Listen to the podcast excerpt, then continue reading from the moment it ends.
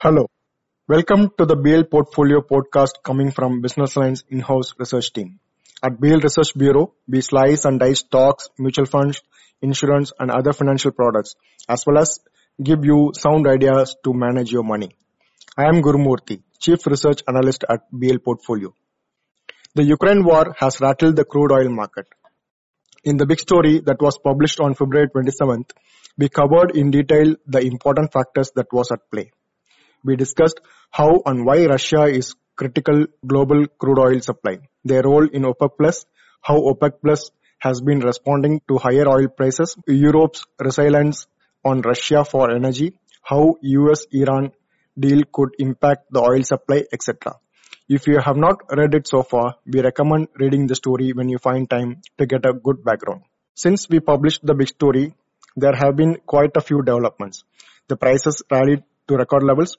US sanctioned Russian oil. US-Iran talks were suspended after reaching final stages. OPEC Plus in their recent meeting decided to increase production by 0.4 million barrels per day. That is 4 lakh barrels per day. Oil giants like Shell, British Petroleum pulled out of Russia. Several banks in Russia are kept out of the SWIFT network. To discuss the impact of these and to understand the volatile movements in crude oil over the last few weeks, we have our in-house commodities expert, Akhil Nallamuthu.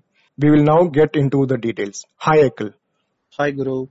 The news of a potential oil ban by the US and Europe in the first week of March pushed the prices to a 14-year high but subsequently the prices have cooled off. Why is that? Uh, see, the uh, Brent crude oil hit a high of $139.1. I mean, approximately $140 on March 7. But it was only uh, the US that came up with the sanctions, whereas Europe announced that it would reduce their reliance on Russia, but not ban the uh, oil entirely. Remember that Europe depends on 30% of their oil imports from Russia, which is very significant. Here we are talking about a trade of about 4 million barrels per day. So it is quite obvious that when Europe talk about sanctioning Russian oil, it is going to drive the market crazy. Europe did not ban, which uh, and that resulted in the rally limiting by itself. Also, the hopes of talks between Russia and Ukraine resulted in the price dropping because there were some hopes that uh, the conflict will at least ease temporarily, but that did not materialize, materialize of course. Another factor that uh, helped in cooling of prices was Russia was still able to sell their oil despite lot of difficulties. Moreover, there was some profit booking at higher levels. All these factor, factors dragged the price lower. The Brent crude, after trading below 100, uh, $100 a barrel briefly, is now trading at around $110. Okay. What about the US-Iran deal? Can it offer relief to oil markets? And how likely is it and will it be material? There has been volatility uh, in these talks. See, actually, the talks were progressing well, at least according to the officials involved, and it was said has reached the final stages. However, Russia threw itself in at the final stages, resulting in the suspension of talks. Russia and OPEC Plus member wanted assurances from the US that Russia's trade with Iran, another OPEC Plus member, should not be impacted by the sanctions.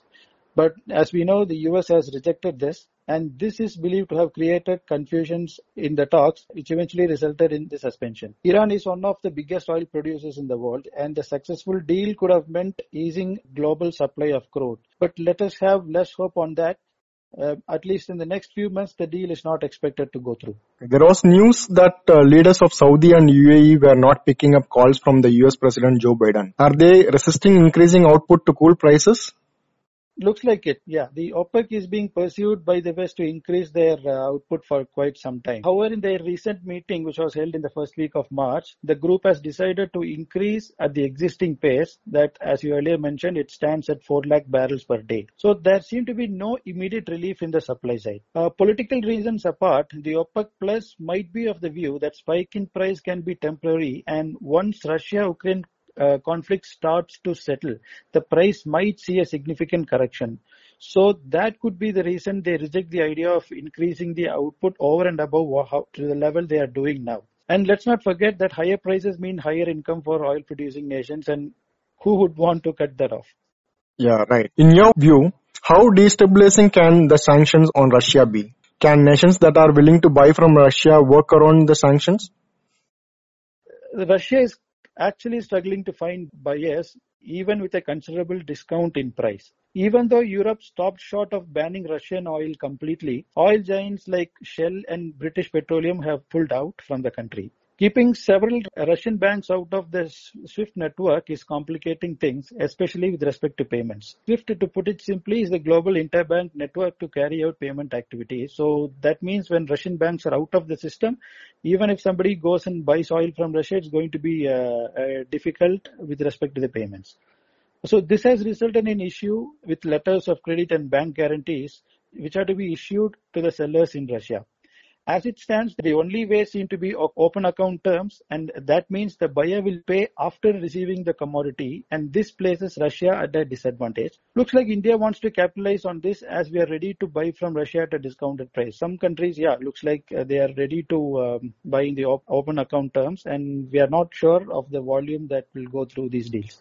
Now, what do you think is the likely path for the prices from here?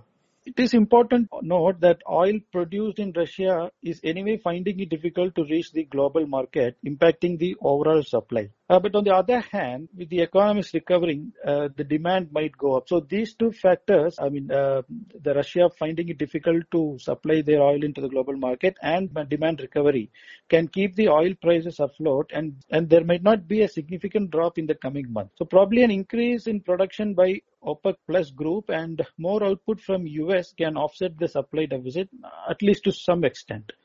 So in the near term, the price might continue to fluctuate within 100 and 120 or 125 uh, dollars a barrel. Uh, maybe if Russia and Ukraine comes to terms with each other, the price could correct probably towards $80 a barrel. That is where it was trading before the conflict escalated. But still the volatility remains and the direction is not very clear as it stands. And finally, how does look uh, technically the prices of crude oil on the charts? Technically speaking, the trend is very bullish. There is no doubt about that. Uh, even after the recent uh, fall in price, the bull trend is still valid. Given the current volatility, it is really hard to give an outlook. But I would say that the trend will uh, remain bullish so long as the price remains above the support of 86. So that I mean to say that um, as long as the price is above 86, the bulls have not uh, died and they might not give up so easily.